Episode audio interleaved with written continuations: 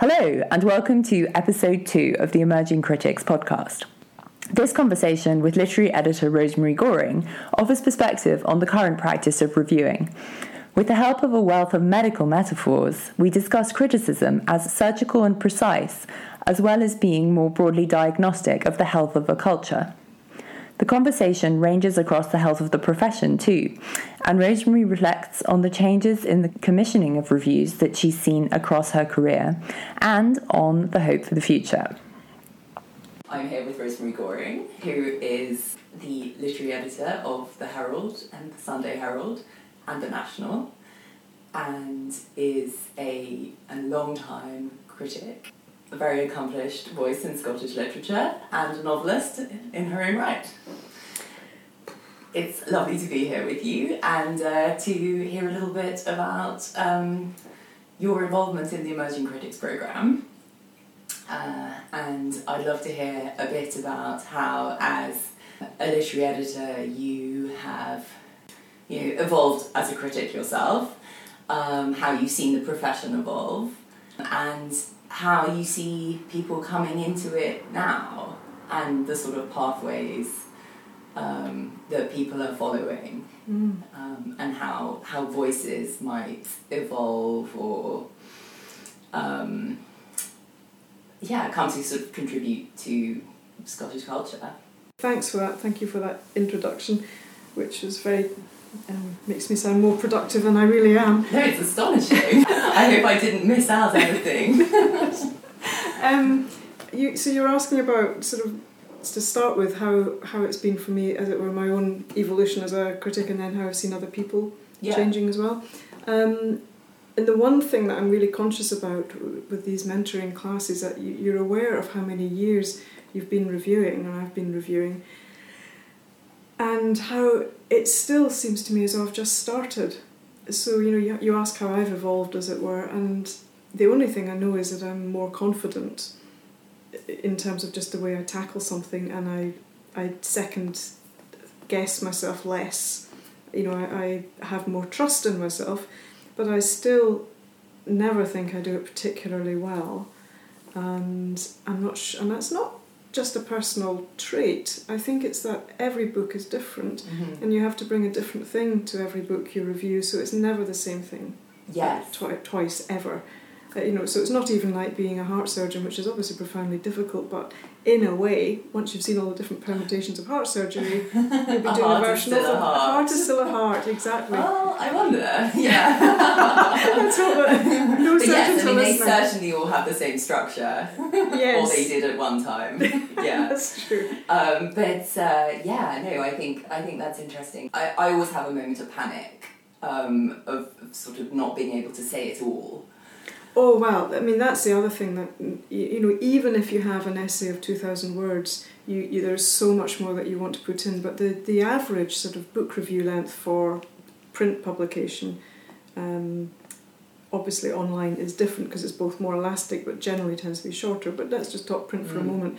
Is you know seven to eight, nine hundred words, and sometimes a book that's only 50 pages long still you feel you've barely begun with, with the review so every review feels homeopathic to me and that's part of the skill of reviewing i think is knowing where to go in who to discuss in terms of characters if we're talking fiction Yeah. um, and with non-fiction it's even harder in a way because you it, you're just using a presenting a skeleton Right. really of the whole book Yes. and yet you still have to give an idea of the vividness of the subject Mm. you can in no way can you do an A to Z of what's in whether it's a novel or a portrait collection or non-fiction. You are simply choosing a small window like a keyhole really and hoping that that says enough to um, position the book as it were, give it its place, put it in context and maybe pique somebody's interest, not necessarily to buy the book, but um, just for them to lodge it in their mind, Mm. you know, one thing I'm, I've been saying to the, the group that I'm mentoring is that reviewing it from my point of view has nothing to do with the commerce of the book trade. Yeah. And I think I've said this before um, that it's not there to sell books at all. Um, whereas one of the mentees uh, felt because she does theatre reviews that she's giving people a clue as to whether it's worth going to the next. And buying Um, a ticket. Yes, and I understand that, and that is a function, Mm. but it's not the function of reviews that interests me at all. Which is is that more like um, sort of producing a commentary on the sort of field of cultural Yes, production, really, the sort of almost the state of yeah. the art. It's exactly that, and although I know that sounds incredibly grandiose, and you could look at a spread of reviews that I've put together some week and, and say, gosh, these are you know quite low key books, not even Mm. particularly good books, but I still think that every week it's a sort of it's a snapshot, and it builds up over the years. Um, Yes, absolutely. I mean, it seems that uh, critics are critics who are writing for regular publication, like periodical publication, as it were, are sort of doing the job of curating. That's such a twenty-first century buzzword. I like it. Everyone curates everything online, mostly through pictures. Right. Um, but sort of curating, you know, production, literary or cultural artifacts as that before they're even artifacts. Mm. Um, when they're still new, it's the first branch, the first sorry no, the first front of reception or something, Yes, the first yes, moment exactly. because Yeah. A critic has it before the public. Yes, yes, it's your first introduction to it, you're right.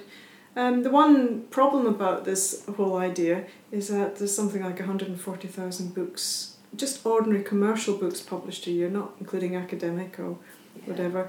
And so, the again, back to the word homeopathic, it's just a tiny, tiny Mm. sliver of that, you know, huge, huge mound Yeah. that we are able to present to people. So, from that point of view, it's incredibly partial. Yeah, And- I, I very much like the uh, medical metaphors that you've been using. Everything it sounds on one hand quite surgical, but there's the you know, this sort of skeleton argument and an, the anatomy of a book. Mm-hmm. Um, but possibly also, I mean, are you, are you aware of the idea of the, the sort of greater health of, you know, is there a sort of diagnostic aspect to the work of writing a review? Um, you know, in terms of this book is healthy or not, this book is good or not. In terms of being diagnostic, I picture myself with my stethoscope on now. um, I think it's very possible within a review to say something, uh, sometimes just glancingly, about the state of um, the literary scene at the moment. You know, and so you could talk about the whether it's the crime scene or the, the dearth of really good literary fiction. And it's not that there might be a dearth of really good literary novelists out there. It's just that they're not getting the chance because you know popular taste or commercial pressures are changing what publishers feel able and confident to do. And so actually within a review you can you can hint at this, allude to this, you can fit the book into that perspective. And very often actually I've noticed that some of the very good debut novelists or early novelists, some of their first or second books, are coming out of very small publishing firms which can perhaps take risks, want to take risks, or actually set themselves up in order to take risks, which the big commercial giants Right. have kind of lost the heart for. Hmm. So, so it's important at the front of a review to, or does it have to be at the beginning of a review to place it in the context of a sort of broader movement in um, the sort of fashion? No, I wouldn't. I, it's Doesn't absolutely not formulaic. Firstly, you don't have to do that, and I think Mm. if you did that with every review, you'd bore yourself silly as well as your readers. Um, and there are some books that are much more um, symptomatic of that, to Right. use your medical um, terminology, my medical terminology. So some books just stand out as representing this, and it's worth commenting on this. Mm. Um, but I would never uh, say you must put this right at the top, or this in the middle, or this at the bottom, um, because that's one of the interesting things about writing a review that 12 of us could write a review of the same book and all do it well and all do it incredibly differently. And there will be connecting threads and there are things that you have to include. But actually, and this is what makes it so difficult talking about reviewing, there is no right way to do it. But there are so many wrong ways. And we've all done it and still are doing it, lots of us who are still in the profession. But you just hope you're doing that less often. And so, do you do you see over the time that you know you've been reviewing, and then since you maybe even since you've become a literary editor, Mm-hmm. um, that the profession has diversified either in terms of who's writing or whose books are being reviewed. Um, Good questions. I would actually, I feel everything has narrowed a little. Actually, I feel when I started, uh, so I was first literary editor at Scotland on Sunday, and that would be in the mid nineties, mid nineteen nineties. I started there. Um, I felt there was a far bigger pool of reviewers to draw on. I'm talking Mm. freelance Mm, outside the yeah, newspaper yeah. journalists than I feel that there is now, and some of that is just a function of the fact of you know declining revenue for freelance Right. reviewers doesn't encourage a new generation in quite the same way. yeah. Um, And sorry, just to I don't want you to lose your train of thought there, but were they what were they doing? Were they freelancing for a large number of publications, or were they writers? You know, were they primarily working on their own original works? both actually, Yeah. but mostly it would be people who were writing for quite a lot of publications, and so they could kind of make a decent enough Mm. living. And By drawing it all together. yes, exactly that, and they would be. In most cases, doing their own books as well. It tended to be more non-fiction. Didn't have an awful lot of poets or novelists writing reviews, but there's Mm. sometimes the reason for that is that once you've written your own poetry or um, fiction, had it published, you can't bring yourself to criticise other people Absolutely, no. because no. you're just sort of thinking, I know what went I think that. that I think that is interesting. Actually, the it, it's always a delight to read. You know, Zadie Smith writing about the novels she's just recently read, but it, it is quite. It is most. It is almost to a T. You know, I am loving this. Yes, and I also have had, interestingly, I've had novelists uh, send back books that they don't want to review because they really Mm. don't like them, or Mm. not wanting to review somebody they know not well, but somebody that they will Yeah. bump into. And that's one of the downsides of living in a small country, or I suppose it's the same if you're living in London or Manchester, you're Yeah. bumping into the people that you're writing about, and that you just really have to get used to, Yes. as do they, I suppose. Yeah. Um, but I feel now that it's that's one of the reasons I'm so delighted about the Emerging Critics program, because it really is allowing commissioning editors to get to know people who really want to do this and Right. to just give them a few guide guiders because guiding points. Because the one thing I I feel from my group certainly is that I'm working with people who already um, have a real ability to do this, and I'm, my job perhaps will be a sandpapering one or a highlighting and pointing out, but it's not a for most of them teaching them from scratch Right. because they just seem to have the minds that know where to go in. And my feeling is that those who want to go into reviewing of whatever sort tend to already have been mentally writing reviews, Yes. uh, you know, all their adult lives, as it were, conscious lives. Absolutely. I did see an article a couple of weeks ago about a new children's book review site by run by an 11 year old. Yes, yes that's Um, fantastic. and it's called Mango Bubbles, but it's um, full of voices. People, you know, it's a, a collective of young junior reviewers.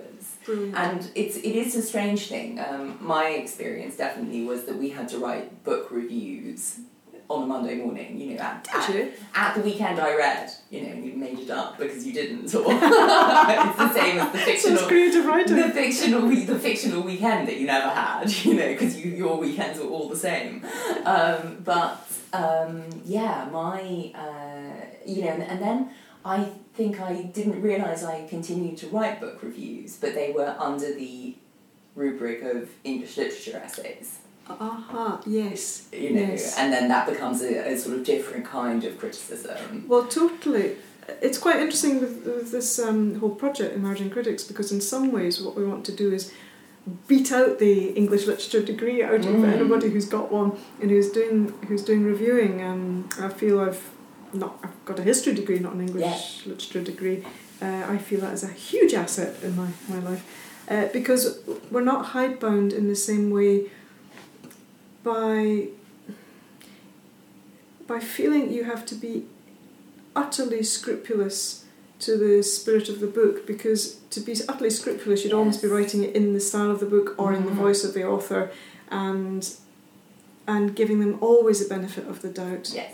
Because you're always trying to sort of empathise or place yourself in the moment at the you know in the mind of the author to work out why it's structured the way it is. Exactly. I, I think that I, I think that's very interesting actually because um, ha, ha, as someone who was trained in English literature, but I was also a classicist, and classics is this ama- incredibly interdisciplinary subject in which you have to learn how to write a philosophy essay and a history essay and a literature essay. I wonder if historians do, historians and maybe even social scientists yes. can often make for a more for a stronger opinion pieces.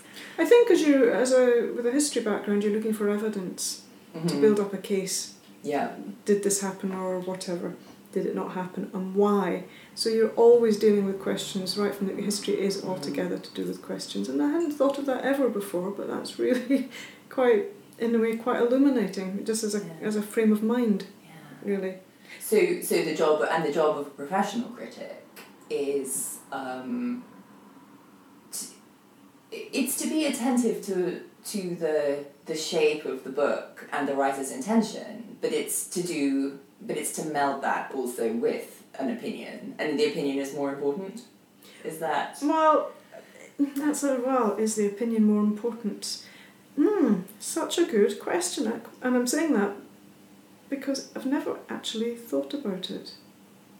Is the opinion more important? No, and the book is always the most important part of this because if you didn't have the critic's name on the review, it would still be important to have the book review and an opinion expressed. But can you trust that opinion if you don't know who's Right. writing it? yes? So, but it's not very um, valuable without an opinion because Mhm. otherwise it's just a reporting job, it's just a description. Yeah, So the two go together, but an opinion can be wrong, and therefore that if you're saying the opinion's most important, you've uh, sort of invalidated the book. yes. Therefore, And the opinion, of course, could change well, that's the other thing.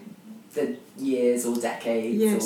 or you know, yeah, dep- and va- varying by reader as well. Reader completely or Yeah. how you are feeling and what's just happened when you read the, the book that holds particularly for fiction and um, Right. poetry I think with non-fiction is Yeah. it's a it's a more even Mhm, course it's not mhm. nearly as subjective really Yes. um, but with, with the creative writing it depends on how you feel and this these are things that I find very difficult to think about because I've had very strong reactions to books which have been very emotional and who knows might have been linked to something that was going on in my own life but I like to think that uh, as you become really professional you're sufficiently detached that you're only dealing with a degree of difference in your verdict Yes. depending on what's happening beneath the surface of your own life Mhm. that for the most part you're dealing with the real the rights and wrongs of something because there are rights and wrongs within any book and you can say this was done well and this wasn't and your conclusion can still be you did or didn't like it but you do hope that you know a bad weekend doesn't colour you too much But as a as a critic, um, do you enjoy reading other people's reviews? I sometimes realise that I actually haven't read a book for a long time, Yes. and I've actually just read a whole load of reviews. Yes. And I know people who subscribe to the literary review in order to be able to ha- pretend to have read books. you know, just in case someone mentions a book at a dinner party or something. Yes. You know. Well, and I, I um, there are so many books, particularly books that seem to be dinner party type books that I haven't read. Because if you're busy reviewing, you've probably given those out to somebody else, or you've missed it, and Yes. it's become a great success and you didn't have it reviewed, or actually you think it looks pretty crap, and um, yet everyone's talking about it. And so um, I do like reading other people's reviews. I do not ever read reviews of books that I'm about to review, if they happen to be, you know, early reviews. Um, and I don't like reading reviews of books I've just reviewed for a while because Mm. I'll just feel a bit itchy and think, oh, Yes. Oh, I didn't say that. Yes, or I don't agree. Exactly. Um, so all of that, but a really good, um, a really well written book review is a huge pleasure. I like longer reviews as well because you kind of sink into the person's way of thinking, and you get as much of the reviewer as you do of the book, Yes. which I really love. Yeah. so you said that, that that you thought that there were few, that your own pool of reviewers has shrunk Mhm. somewhat. Mhm. Um, and is it that they've all sort of is it because they're aging? I mean, is there No, they're not dying. It's not- not, because Yeah. they're dying. good? Maybe also my standards have got higher. That's not entirely true, but I think I think I'm more critical of the reviews I get. Mm. Okay. I'm less patient because with the volume of work as that has increased over the last five, six, seven Yeah. There isn't time to send pieces back and ask for Right, rewrites. I mean, Right. Right. Really, people need to be at a certain level and really good. Yeah. And um, although I have a couple of exceptions to that who I work with, it's still relatively minor. Mm. Um, there just isn't the leeway for that anymore. Is, I can't be a sort of an in-house coach. yes, people yes. anymore. I mean, I think that that is something that um, people who have grown up posting their own blogs, you know, everyone's their own editor now. Well, you see, that terrifies me. Yeah. Um, on one level, when you when we you start to think about something unfiltered, yeah. and that's and I find that a difficult area. I'm not Mm. even sure that I would post anything online without asking somebody to read it, uh, and not just because of the obvious um, defamation problems or Yes. libel questions, or things like that, which are issues in themselves, which I have Mm. had. With reviewing. Yes, you still get that, even with, and sometimes actually with very well known reviewers um, who quite often are journalists as well, and you Yeah. feel uh, perhaps ought to know better, but have had legally difficult things in pieces. You kind of always, they pop up and bite you Yeah. when you don't expect it. That's fascinating. I had not thought of that in terms of reviewing. But of course, I mean, I uh, have just uh, finished writing about, well, it's not a finished piece, but I suppose spent a long time writing about uh, the beginnings of criticism in uh, Scotland and John Gibson Lockhart, Yes. who, you know, was challenged in a duel over his position as a critic for Black, Blackwood's, and he sent a, he sent someone to stand in for him, and the man who challenged him, the editor of the London Monthly Magazine, was shot and killed. My goodness. Yeah, it's it's astonishing. In eighteen twenty one. Gosh. Things are better now. Good. I think. Maybe. Not pistols at dawn. no, no, there's unpleasant things, but not not to my knowledge that unpleasant. I think, I mean, one of the great things about seeing emerging critics is, firstly, how fantastic it makes you feel that there are people who really want to be critics, Mm, um, in whatever form that is, and whatever platform. yeah. And it also allows you to sort of take a proper deep breath and think, this is great because, you know, I. You don't want to think that you're always a person who's going to be in charge of this page or that page. You want to know that there are other people coming up who will bring a fresh eye Right. and bring energy and enthusiasm because it gets to a point where you look around and think, well, who, who can take this over? Mm. Um, and that can be worrying. So it's really encouraging. And yes, I see the lifetime cruise approaching fast now, which is fantastic. I see the talent that's coming up. Uh, and so it's it's really a, a sort of arena in which there's a lot of enthusiasm. Well, certainly with the, the people I've been meeting, Yeah. extremely enthusiastic, extremely bright and able, um, which is just great, I have to say. Um, I'm not surprised by it, but at the same time, I am a little bit because you not. You, you're constantly told that the literary criticism is a dying form, really, Yeah. and you're constantly seeing doors closing everywhere. And so to see fresh faced, eager people remind you that this is actually just not true. And I think everybody, by the time you've been doing a job as long as I have, everybody starts to feel um, that it's not like the old days, whatever profession you're in, and you start to feel a bit gloomy about it. And you, because a lot of literary journalism you're doing on your own, and you're not in amongst a, a peer group of reviewers, you lose sight of the fact that, that it's not like being in teaching and you see lots of young people coming through all the time, whether it's in a university Yes. or school. You can actually start to simply see people of your own age, vintage, Mm. and so that, from nothing else, to go back to the health analogy, it's been really good for my health. This. Excellent. Thanks to Rosemary Goring. In the next episode, I talk with Kate Welsh about, amongst other things, the complementary relationship between print and online platforms for literary criticism and whether the medium shapes the message as much as we think.